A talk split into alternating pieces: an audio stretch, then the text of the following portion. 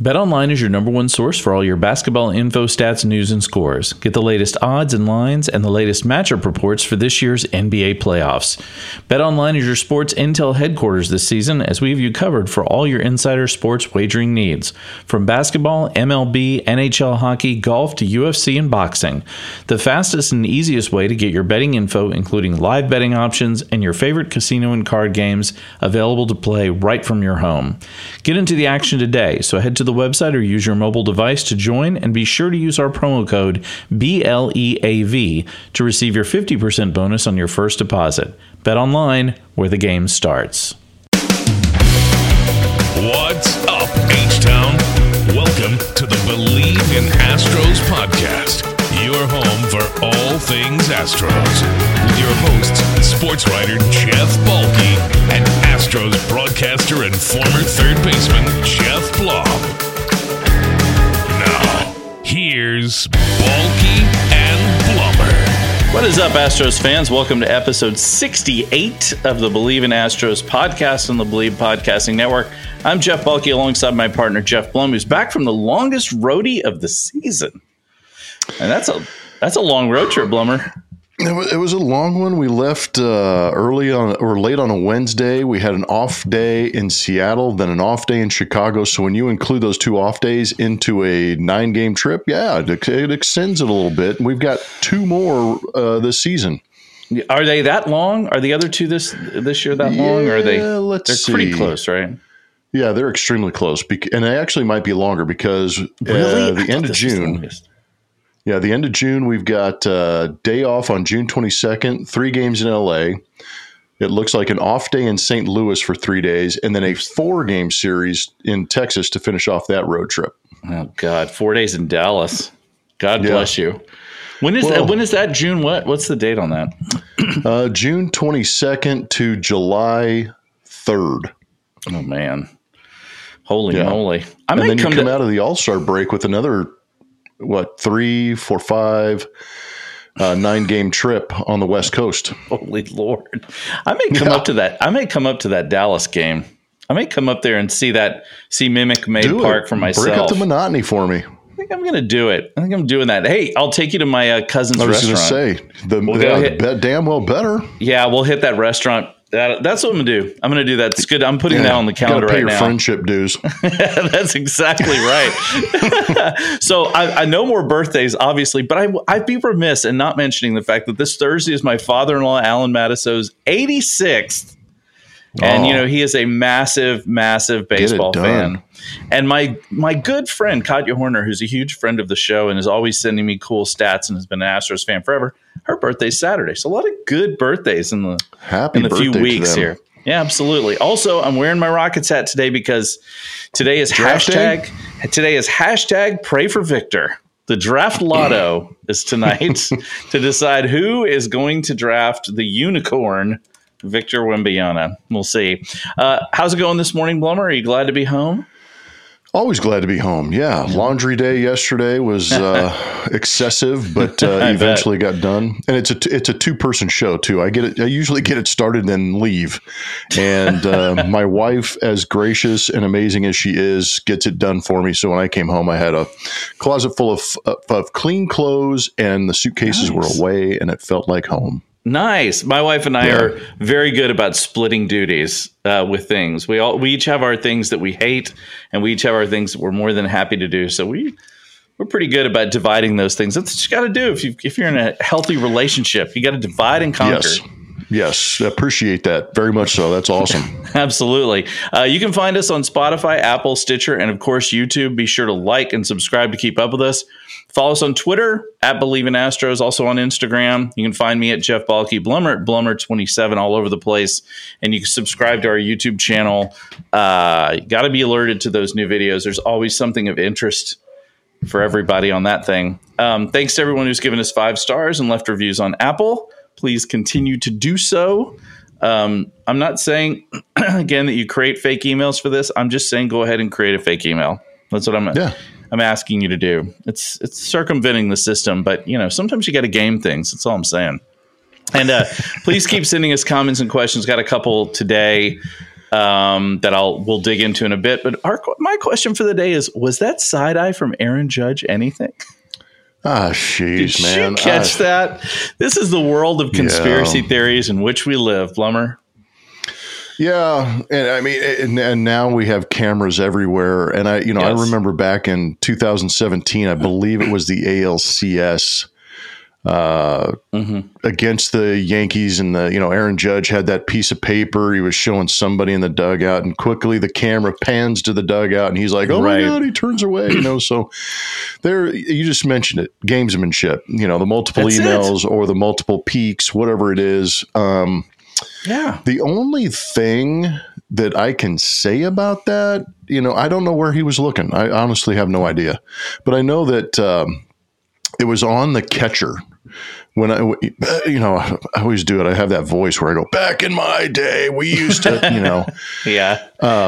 if if somebody if if the catcher catchers were usually keen to that they you know every once in a while when they were before pitch come they'd put their hand in their crotch give the sign to the pitcher and then they'd kind of peek up at the hitter to make sure that the hitter wasn't peeking at them but now that you have pitch come i'm kind of like what is he looking at why is he looking and the only thing would be you know, I don't know. Somebody said something from the dugout and he kind of glanced over, but how are they getting this? You know, how is anybody getting the signs these days? The only thing you can pick up is location. You know, if the catcher sets up early enough. So I don't know. I mean, I- is there something there? I don't know. I have no idea. I'm not a bit. I'm just, you know me, man. I'm not a fan of conspiracy theories as a general rule. And frankly, if he looks over at the dugout, what do I care? You know, like Yeah. if the ultimately now, in fairness, he did hit a home run during that at bat. But I mean, listen, man, we're all everybody's trying to get an edge, right? Yeah. And as much as I dislike the Yankees, eh, whatever, you know. I mean, and they, honestly, were, they were using the center field camera from the Yes Yeah. Network before the Astros were doing anything. That's so right. whatever. And remember the the whole like was it the iPad scandal and or iPhones or whatever the hell it was? Uh, the Apple Watch from Boston. Apple Watch. Apple Watch in Boston. There you go. Well, Mm-hmm. whatever. Sometimes people, you know, look, sometimes you get caught and sometimes you don't. And that's just part of the it's just or part of the way sometimes you get scapegoated. Whatever. Correct. That is correct. Thank you, John we know Boy. we know the Yankees aren't going to get popped for anything. No, of course not. I mean, what again, who cares? Just let them Who cares? Well, you know, what do you what is you always say, Blummer? What is it? Let the kids be kids, man. That's it. Hey, before Yes, play the game. That's Play right. the game. So before we dig in too much, I want to tell you a kind of a weird story. So I bought an e-bike for myself. Now, an electric bike. I have a great mountain bike. I love to ride it, but I wanted something where I could commute a little bit for like groceries and go to the gym, and you know, something where I wasn't going to like totally wear myself out on a 20 mile round trip. um, and it's been great. I love it. Shout out to uh, Pedego and the Heights. They're awesome. But when I bought this bike, I got a deal on it because they lent it out to police officers to ride in parades. And so they gave me this incredible deal on it because it had, you know, maybe 150 miles already on it or something. But here's the weird part the battery for this thing is signed by Craig Biggio. Now, I do not Huh? know why the battery was signed by Craig Biggio, but apparently he is a big customer of theirs. Like he's bought a number of bikes from them. what? And for some reason, he signed the battery to my. E- so I'm riding around on this bike now, Dude, I'm in eBaying Houston. that in 30 seconds, man.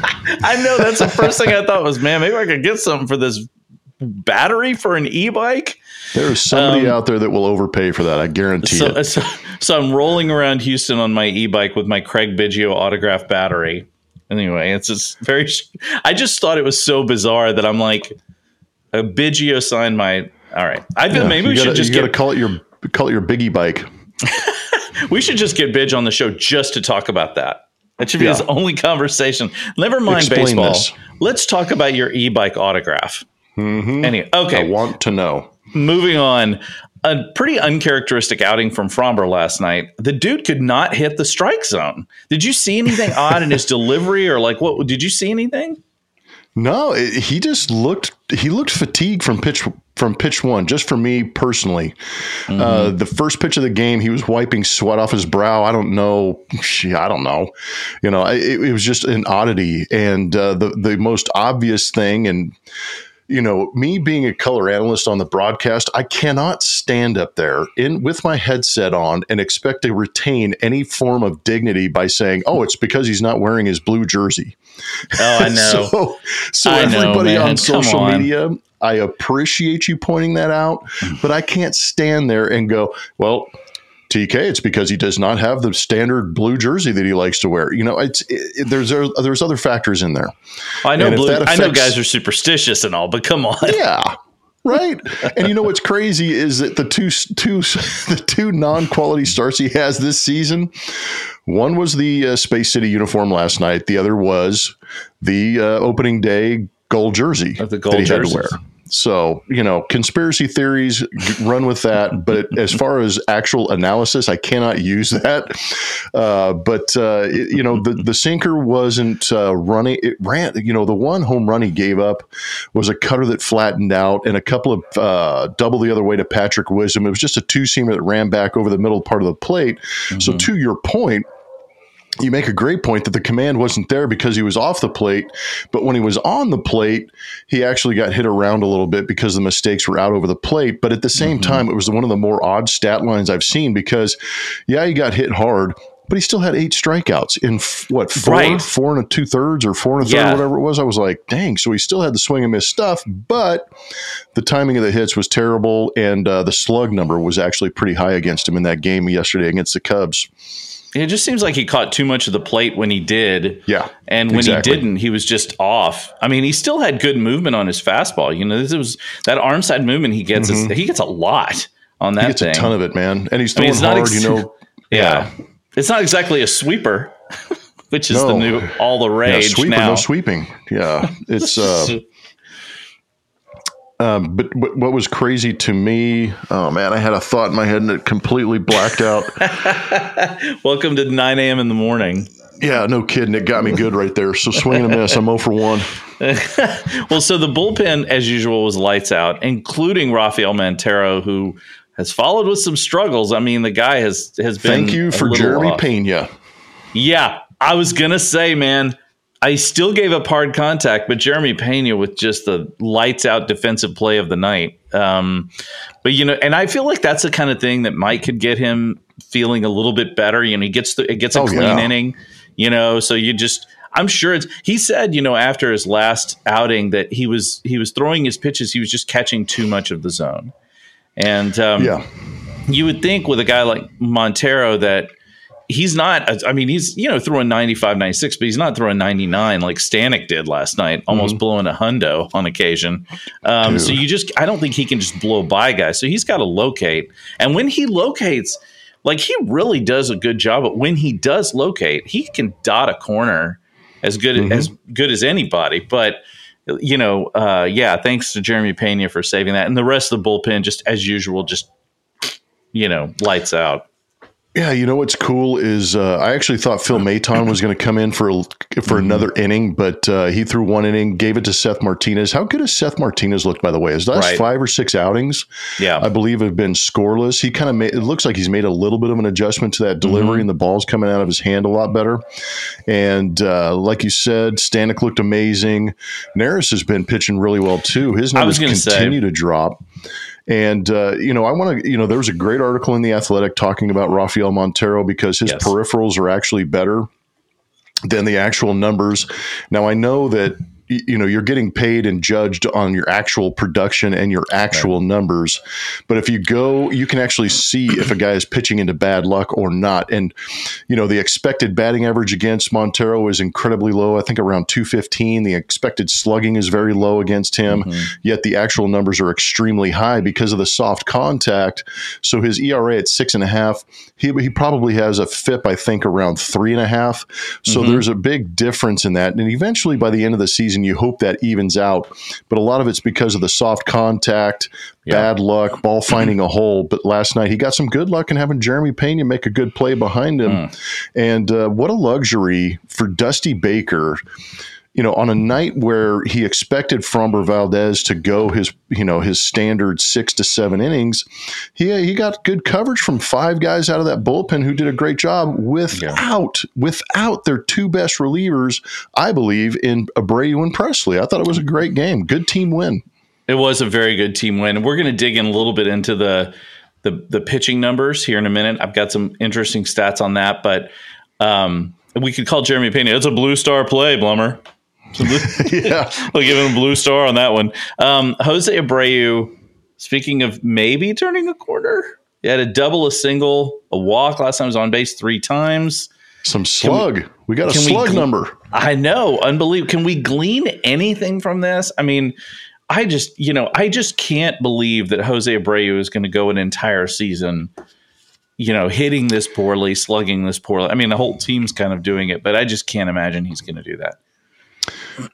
No, you can't imagine he can do that. He's going to do that because his track record is so good, and you just hope that uh, you know, even with an age regression, he should still be a very good hitter because he's just a talented baseball player.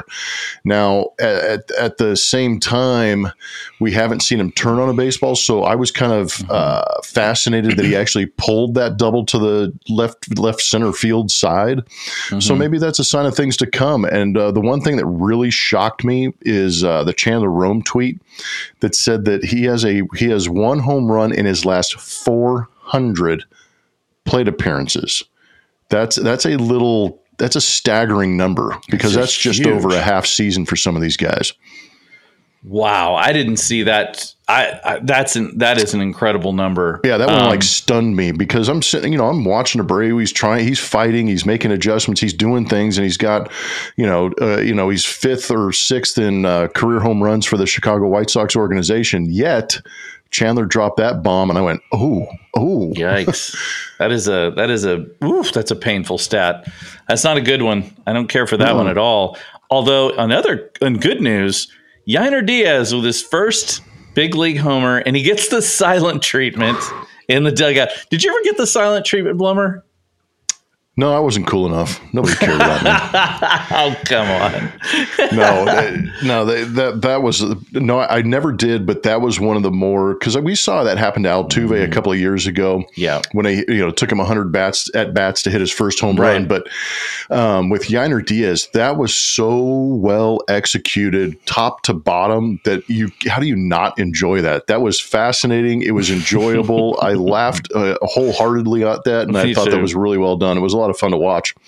It was super fun to watch, and just it, what a great moment for that kid too to be able to go. And I say, He'll kid, never forget that. No, that's it's it's it's so great when you're when you're recognized by your teammates in that way, mm-hmm. and they mm-hmm. they they recognize how important that moment is, and that was just super cool. Also, is JP France for real? I mean, yeah. What, I mean, is he? What is? I mean, what is going on with Fu Manchu? Like, yeah. Fu Man uh, strikeout. He his fastball plays. It, there, you know, there's right. something going on, and you know, the more he pitches, the more data we're going to get, and the more we're going to be able to unpack mm-hmm. what he's mm-hmm. actually able to go out and do. But you know, 93 to 94 seems to play, and maybe he's one of those guys that has that late life on his fastball, like a Cristian mm-hmm. Javier. But you know, this guy's going out and never underestimate the guy who's grinding away for six to eight years in the minor leagues. You right. know, these guys create. The reason they stick around is because they adjust, they adapt, they they they grind. Um, but for whatever reason, JP France has gone out there and kind of you know, he's kind of manipulated that strike zone and worked extremely hard to uh, have two very, very good starts to start his big league career. Yeah, it's it's been kind of remarkable that he's been sort of able he's able to hold it down. Brian, you know, uh, Brandon Bielak had a good outing. Um, this is kind of what the Astros have to have right now. Uh, that and their bullpen, you know, while they're waiting around for guys. No, you need to, some guys to hold hold their ground a little bit. But I think what Bielak and uh, JP France have done is done more than hold their ground. They've actually kind of given you some sense that, oh damn, even though July 31st is coming, what if we can hold down the hold down the place for a little while until uh, some of these guys get healthy? I don't know, man, because you know Lance McCullers is going to be hopefully coming back here uh, relatively soon because his arm looks good in some of the yeah. video that I've seen but uh, there's some, these guys have pitched themselves into viable options that maybe kind of take your hand away from that panic button a little bit for the time right. being. And I give them credit too. You know, you talk about timing and uh, timing in baseball and who you're matching up against. They have matched up against uh, you know the Seattle Mariners and the Chicago White Sox in those two starts. Those are two teams that are struggling offensively, and they've Yeah. taken advantage of it. So you got to give them credit in that sense for taking advantage of a key key opportunities. Well, yeah, you still have to make your pitches, right? Absolutely, you still still big have to- league hitters, man. I don't care what anybody says. Yeah, you got to get up there and make your pitches, and that's just how it is. So Jose Altuve, a couple of uh, re- a couple of rehab starts at Sugarland, sold out nights for Sugarland, good for the Space Cowboys. now a couple of rehab starts in Corpus, back to uh, old stomping grounds, I would imagine. Um, Oh yeah, and at uh, Whataburger Field down there. Um, I, got to get down to a Hooks game, man. I just got to get down that's there a and see great that place. stadium. I rehabbed there for uh, for a couple of games, and I, I had a blast. It was a Yeah, I great get- spot. I got to get down there. Um, so here's the thing: he should be back next week. I mean, I don't think there's any reason to think that he's not going to be back, which is remarkable and ama- and fantastic. Crazy. you know, but what do we know about what's going on with Michael Brantley? Like the whole thing about it's like it's not a setback, but we're shutting him down and he's not hitting. Like what's going on? Do we know? Um, I wish I knew. You know, I'm not in that training room. I'm not in the meetings. I, I'm not Michael Brantley, obviously. Um, you know, I know he's. You can see the disappointment when he's talking about it because he wants to be back playing too. Uh, but I have no idea. You know, you go through this process of rehabbing, and it just takes maybe one swing or a an awkward move, and all of a sudden you've got uh, swelling, inflammation, or you tweak it and you just don't feel right. So I don't know what's going on, but I know that uh, it's disappointing for us. It's disappointing for him. yeah. But uh, again, at the same time, these, you know, in these situations when you have that kind of surgery, you have a tendency to err on the side of caution, and maybe Yeah. that's what this is, and just let it settle down a little bit, and he'll get back out there swinging again. But you know, when when he comes, when he gets healthy enough to get back on the field, I would imagine that rehab window is going to be a little bit smaller than it was previously, where he was out there for two, three weeks getting hit, you know, getting at bats. Yeah. I think it's going to be a little bit more brief than that. It's just going to go out there, make sure it's right, make sure it's not swelling up or inflaming Yeah. or whatever the you know the comment was, and then he'll get back on the big league team. I don't think it's going to be as extensive. Yeah, I think you're probably right. Uh, We'll just have to see. I like you said. I I kind of tend to think with things like this, they do just sometimes it's just like, listen, he got a tiny little. Uh, there's something weird in his shoulder, so let's just hold on, everybody, take it easy. You know what I mean? And uh, I I I can see where that would uh, where that would be an issue, um, and might just shut him down a little bit. We it's but the thing is, we, the Astros really do need him back. So Chandler Rome, please. tw- Chandler Rome tweeted this out, and this was the Astros are slashing 238, 308, and 364. This is after 39 games. And their, their OPS is 672, which is Dude. 28th in baseball. Last And- I checked, there's only 30 teams in the big leagues. Exactly.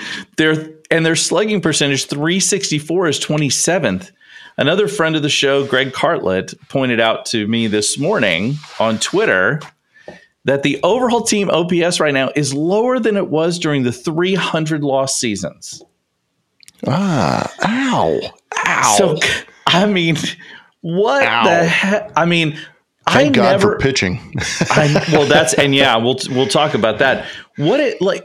What is this collective thing that happens with baseball teams? It's so confusing to me, and I'm and I know a lot of fans. I've talked to people who are like, "Why is it that all of a sudden, you know, everybody mm-hmm. just can't hit? Like, what is that?" is well hitting is contagious much like a lot of things but at the mm-hmm. same time i want to ask you is it is it collective? Is is the slugging for the astros is it collective? Because Jordan is slugging 567 hmm. kyle tucker at 431 you've got jeremy pena at 427 chas at 442 those are your leaders as far as slugging is concerned. Uh, Mauricio Dubon is at 372, and then you scroll down to an Alex Bregman who's at 346. So, you know, my, I mean, I'm not trying to throw these guys under the bus, complain, good rag, none of, none of this. It's th- there's two guys that are expected to slug and are slugging. Those that's Kyle Tucker and Yordan Alvarez. The other guys you expect to slug are not. So I'm I'm kind of in the camp of it's not a team wide thing. There is a handful of or you're an all-star you're expected to produce you've got the contracts your corner guys are expected to go out there and slug and they're not. Yeah. your corner guys in the outfield are. Your left fielder and right fielder are doing all of the damage a majority of it and then you're seeing uh, jeremy pena with flashes of doubles and power. He's got that but you're not seeing that consistent uh, slug number from your corner infielders in Abreu and Bregman. Mm-hmm. And then you are missing a Jose Altuve. You are missing a, a Michael Brantley. So that's where I think the discrepancy is because I'm not expecting, you know, Chas is putting up good numbers. Jake Meyers has taken great at bats and great mm-hmm. swings, but those aren't guys I'm expecting. I'm not expecting Martin Maldonado, Jake Meyers, Chas McCormick, or Mauricio Dubon to go out there and do damage. But there are certain guys that we do expect that just aren't producing right now, unfortunately. And maybe they do, you know, maybe, you know, it turns around. Bregman hits a home run last night. Abreu hits a double. Maybe these things start to snowball and they, you know, they crack the code of their swing and all of a sudden they're off and being a juggernaut and those numbers start to jump. Yeah, that's a really good point, Blummer, that there are guys who are her doing fine and then there are other guys who are doing i think that might be part of it is there's a lot of above average guys. There's a few a handful of above average guys yeah, and a bunch separation of, yeah. Yeah and a bunch of below average guys and that'll definitely it'll you know it breaks the curve. You know like in yeah. you know it's a curve buster for sure. Um, and especially with jordan too because jordan is so far and away so mm. good this year. I mean, we don't listen. It's weird. It's a little weird that we don't really spend much time on here talking about Jordan, but also he's so good and it's such a given that what do you even say? You're just like, yeah, well, I've run I out mean, of things to describe him. it's know. just there's no way to describe him other than say he's just incredible. And yeah. I, you know, whenever there's a great player like him, and I said this about Justin Verlander, and I've said it about other players before. Don't sleep on that if you're a fan, right? Um, I mm-hmm. remember uh, growing up and watching Hakeem Olajuwon play from college all the way through pros, and watching Craig Biggio and Jeff Bagwell play, and seeing Nolan Ryan pitch, you know. and watching, you know, Dr. J and basketball and seeing like just incredible players one after the other you don't want to sleep on that stuff because it's very fleeting. it goes real quick. And before you know it, these guys are not going to be out there doing this anymore. And then you're going to be like, man, remember when Cesar Cedeno was so great? Or remember, you oh, know. You know yeah. like back in my day, you know, exactly right. Unfold yeah, that out. Appreciate it. Yes, appreciate yeah. what we're seeing from this guy because it is stunning. Now, speaking of stunning, Michael Schwab had a stat on pitching for the Astros, which I think is fascinating. Basically, mm-hmm. what he did is he showed the team ERA, starter ERA, bullpen ERA, and the starters inning pitched for 2023 and for 2022. And the difference is marginal. Like the team ERA mm-hmm. is 332 this year, it was 301 last year. Starters, had 331, last year, 320. Bullpen 335 last year 273. Number of innings pitched for starters 209. Last year at that, this time that oh surprised me. Right, 202. And this is the other perspective. The Astros don't have four of their starters from 2022. McCullers, Urquidy, Garcia, or Justin Verlander. And they've got two rookies in Hunter Brown and JP France pitching. And they've still gone more innings than last year. I mean, that's a, I don't know what to say about that other than my goodness, their pitching, uh, their pitching staff coaching has got to. I mean, it's off the charts. Look at what they're doing. Yeah. Yeah, it, it, and what surprises me is a guy like JP France getting into that fifth or sixth inning because in the minor leagues they're not taxing those guys. Right. They're piggybacking them because they've got you know five or six starters down there. They all want them to get starts, but they also want to get innings and and uh, pitch numbers up. But at the same time, you know you're limited to 85 total pitches. You're only pitching five innings. You know there's some limitations in the minor leagues. So I appreciate what JP France has actually done because coming out of the minor leagues and you know five five or six starts, he wasn't really stretched out to the extent, but yet he's been hyper efficient, getting into the sixth inning uh, against the Chicago White Sox, going a solid five after you know a rough inning, uh, first inning in Seattle. So I really appreciate what they're doing, but at the same time, it's amazing to know that the expectation for an Astros starter mm-hmm. is to go six minimum that's the mentality when you dig into the rubber that first inning of a ball game is I am going six. And that's where I think Josh Miller de- deserves a little credit. Bill Murphy out there in the bullpen. Mm-hmm. Those guys deserve a lot of credit for creating that mentality and creating that opportunity and creating that expectation that in this modern day of analytics doesn't lend itself to extended outings for starters like that. Yeah, it's just been really impressive to see how the Astros – just how they grind it. You know, I mean, like they they leave their guys out there. Um, you know, it's pretty rare to see somebody come out there and say, "Okay, you're getting drilled."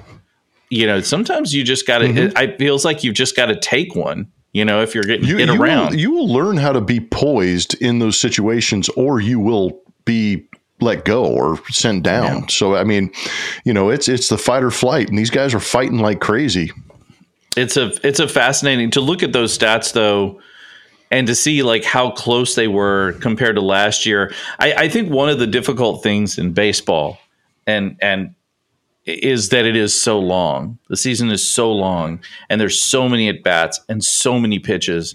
And so mm-hmm. there is a there's a recency bias that happens probably more so in in baseball than in anything else. Like with football, for example, everything's concentrated in every single week. So yeah. you sp- and then you spend a whole week breaking it down and talking about it. With baseball, like one bad play, you can't really think or talk about it for very long because you got another game the next day and you just keep moving. But for fans, you know, I, I, was telling my buddy, like I told you the other day, my buddy likes to refer to Ryan Pressly as Ryan Stressley, and um, and he he is he, he's of the mind that that Presley, you know, just shouldn't be the closer. And I'm like, yeah, but look at his numbers. I mean, look at how good he's been. Does he occasionally blow a slave? Yeah. Doesn't everybody? Yeah. Like he's not Mariano Rivera in his prime, but that's who is you know? Mm, so yeah, seriously, I, when you find him, sign him up. Exactly. So it's just it's hard though because when you're watching in baseball, it's just so many games and just so like the the the um, the constant like you know pressure of all of that is just it's mm-hmm. overwhelming and it's hard to be patient. Well, it's hard to be patient, and then you can dig yourself a hole in a hurry too, because yeah. you are playing every day. You know, you you can turn an over four into an over twenty in about you know six or seven games, and all of a sudden you're going, man, I got a hole to dig out of. Or if you're a reliever, you give up that one two spot or three spot in an inning, and all of a sudden you see your ERA jump like a Rafael Montero, and you're looking at the rest of the season going, damn, I gotta I gotta go out there and go shutty the rest of the way to get my numbers down to where I want them.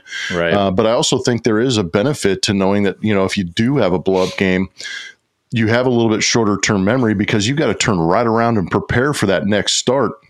Yeah. Or that next at bat or that next game. So, you know, it's kind of interesting. But yeah, when you compare, you know, a 162 game season to an 18 game season, uh, you know, every every one NFL game is nine Major League Baseball games. if wow, you think about that's it, unbelievable. it's like three series. Yeah, that's exactly. Crazy. Man. Do you? Let me ask you this, Blummer. Do, like, how much do guys? I mean, I'm sure obviously it's different for everybody, but like, how much do guys look at those numbers and think things like that? Like, crap, I've got to get these numbers back. I mean, do guys think about that much? Um, I, I, no, not in the big term, like in the big, you know, not mm. that, they don't look at it from that 40,000, you know, foot level. They look a little right. bit lower, you know, one of the best pieces of advice I got from somebody was just take it every, every you know, go every 10 at bats, you know, cause then you're thinking, oh, I just got to get three hits, you know, and it kind of, it kind of limits the, the, kind of limits the imagination of man if i don't get those three hits what do i do? But you have 10 at bats to go out there and get three three hits. And if you get two you're hitting 200 what do i do the next 10 go out there and get a couple more i'll be all right. So you try and limit it. I know a lot of guys used to look at it monthly. They would give themselves i want to hit three to five home runs. I want to drive in so many runs. And then all of a sudden you kind of said okay that month's over. What do i have to do next month? And let's go out there and try and attack it that way. But once you start looking at man, I'm only hitting two, you know, 200 right now. That means I've got to, you know, you start doing big math. That's when you got big problems.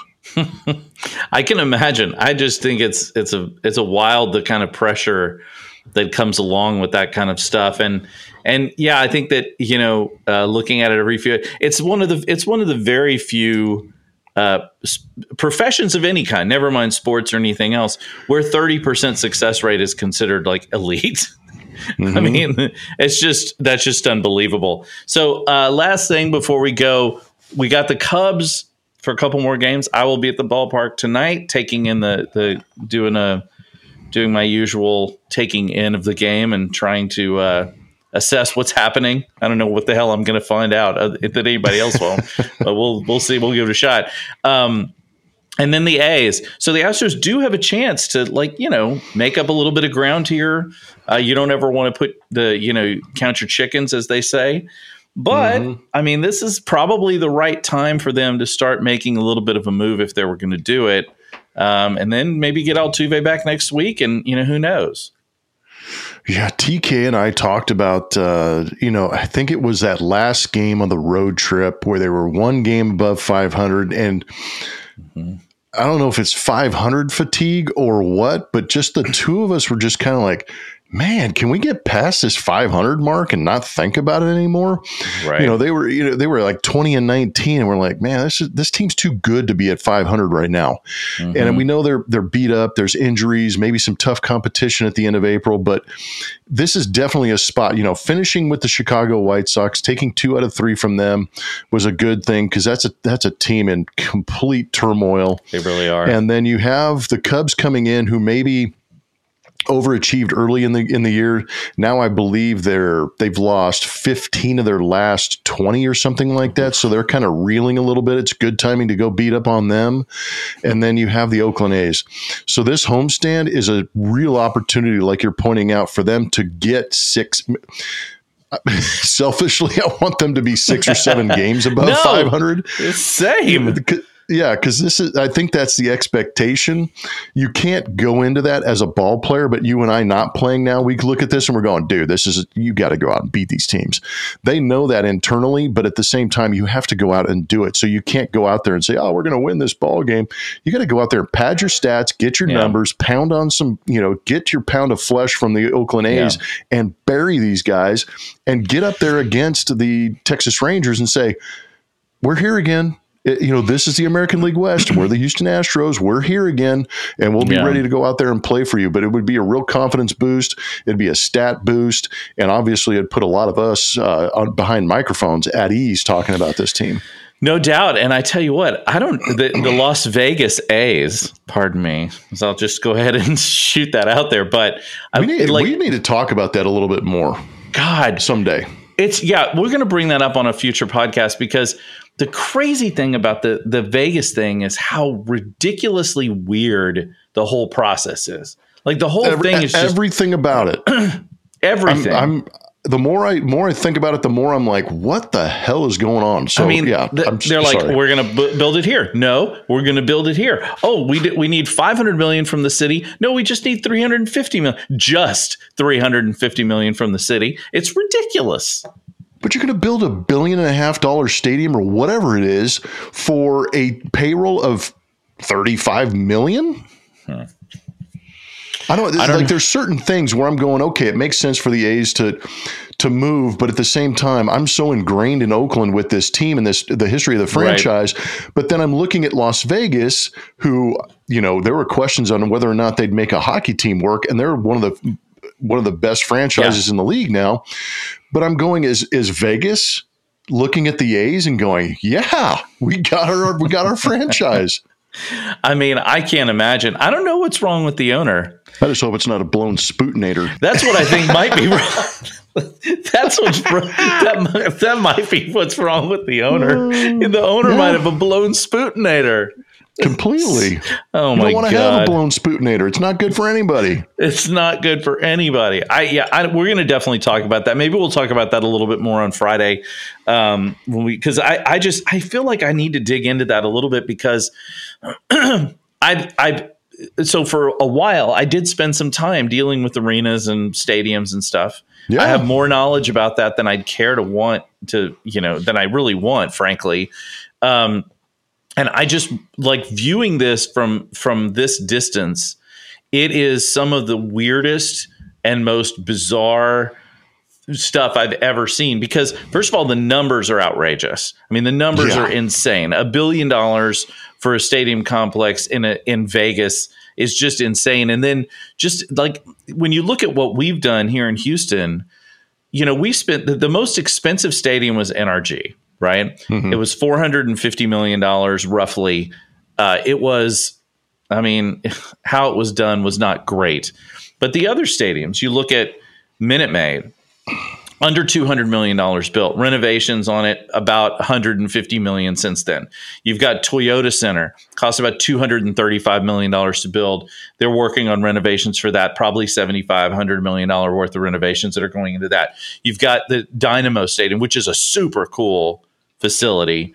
Yeah, Um, much less. All of these mo- money coming from hotel occupancy and car rental taxes, which in Houston is great because we're not a tourist city. So most of the people who come here who do that are um, people coming for conventions or for business and things like that. So that all just gets written into those costs. But a place like Vegas, where are they going to get the money from? You're going to suddenly start taxing people more in Vegas for I don't know. Again, I'm going to leave it because I I'll just roll on. Well, I'll just I was gonna rampage say, on. I, I'm still curious if baseball is going to work in Vegas. well, certainly we don't even know if A, football a is going work in transitory city that has to a transitory city that has to supply 81 games. You know, you Yeah. can- you- in hockey, what there are 40 games. You know, uh, and then football, you have nine to 10. right? You know, and by so, the I way, mean, let's not forget you've got to you've got to send a bunch of people to a stadium that many times, 80 games in the dead of summer in Vegas. Like if football's fall Mm-hmm. That's and winter. point. in the Yeah. dead of I don't care if people are driving or whatever. I don't care if you've turned that uh, entire stadium into a f- meat locker. If you're asking me to go out in 105 degree heat to go to a baseball game, just walking across the parking lot is going to be a challenge for some people. I mean, I don't know. They're going to have to build the biggest underground parking lot that's ever existed. I know. And at the but at the same time, the AAA team in Vegas is outdrawing the big league team. Is it really? I think they announced uh, you know 2,500 fans at uh, last night's game in Oakland, which is I, I can't even that makes no 2,500? It was something crazy. I'd have to look it up, but it was in the 2000s. I don't. That, that's that's terrible. 2,500. And I feel terrible for those players too. I mean, my goodness. Like, There's no way to get motivated. no, what are you going to do? I- Just go out. yeah. So, I mean, I have experience in that. I played in Montreal. I, Right. was on contraction phone calls. I mean, it, I played in Montreal. You were, were you, you were there the year, was it the year they were contracted or was it, when did, when did that happen? When, I was there. when did that My last year there was 2000. Well, spring of 2002, but I was there 99, 2000, 2001, and uh, I was playing in front of 5,000 fans in an 80,000 seat stadium.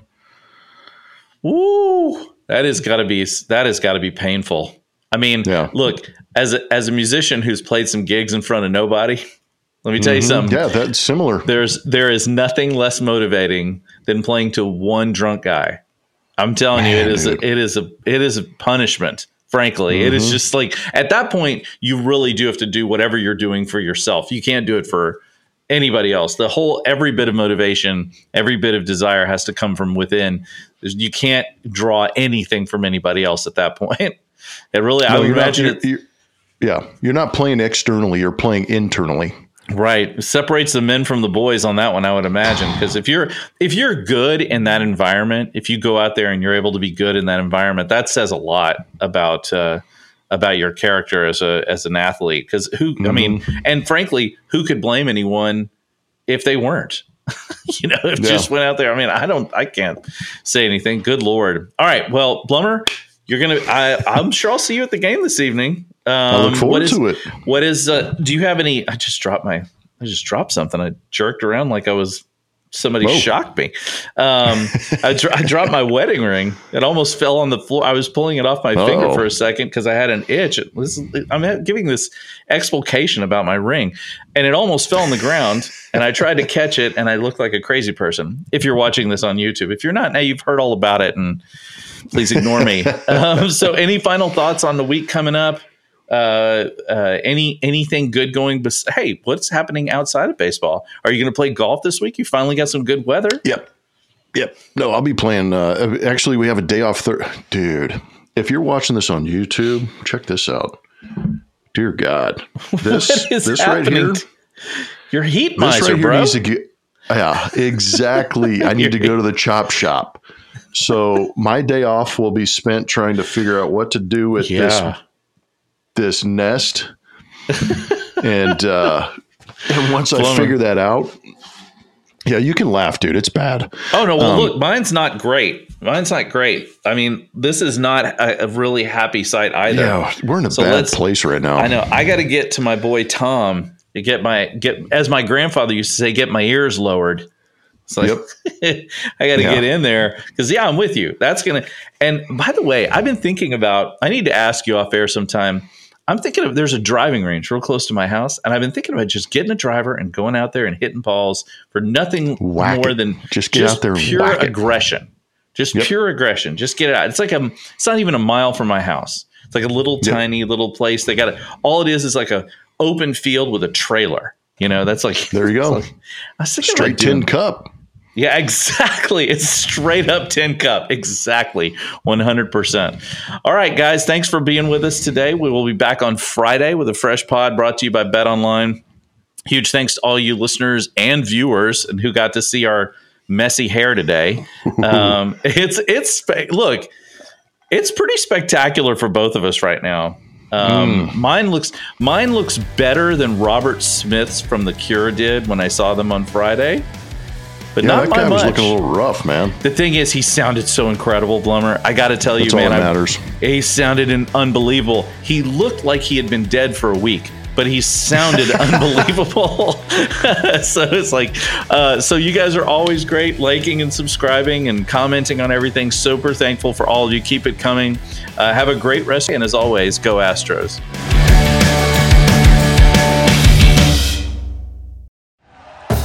Thank you for listening to Bleav. You can show support to your host by subscribing to the show and giving us a five star rating on your preferred platform. Check us out at Bleav.com and search for B L E A V on YouTube.